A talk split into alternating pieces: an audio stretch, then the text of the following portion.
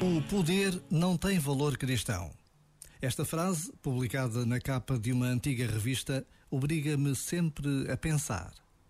Como cristãos, é claramente um desafio à forma como olhamos para o mundo e como nos situamos na vida de todos os dias. Mas levanta igualmente uma questão a crentes e não crentes, a todos aqueles que gostam de pensar qual é o verdadeiro valor do poder? Para que serve ter poder?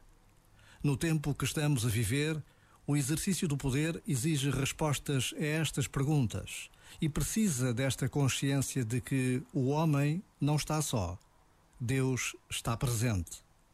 Já agora, vale a pena pensar nisto. Este momento está disponível em podcast no site e na app.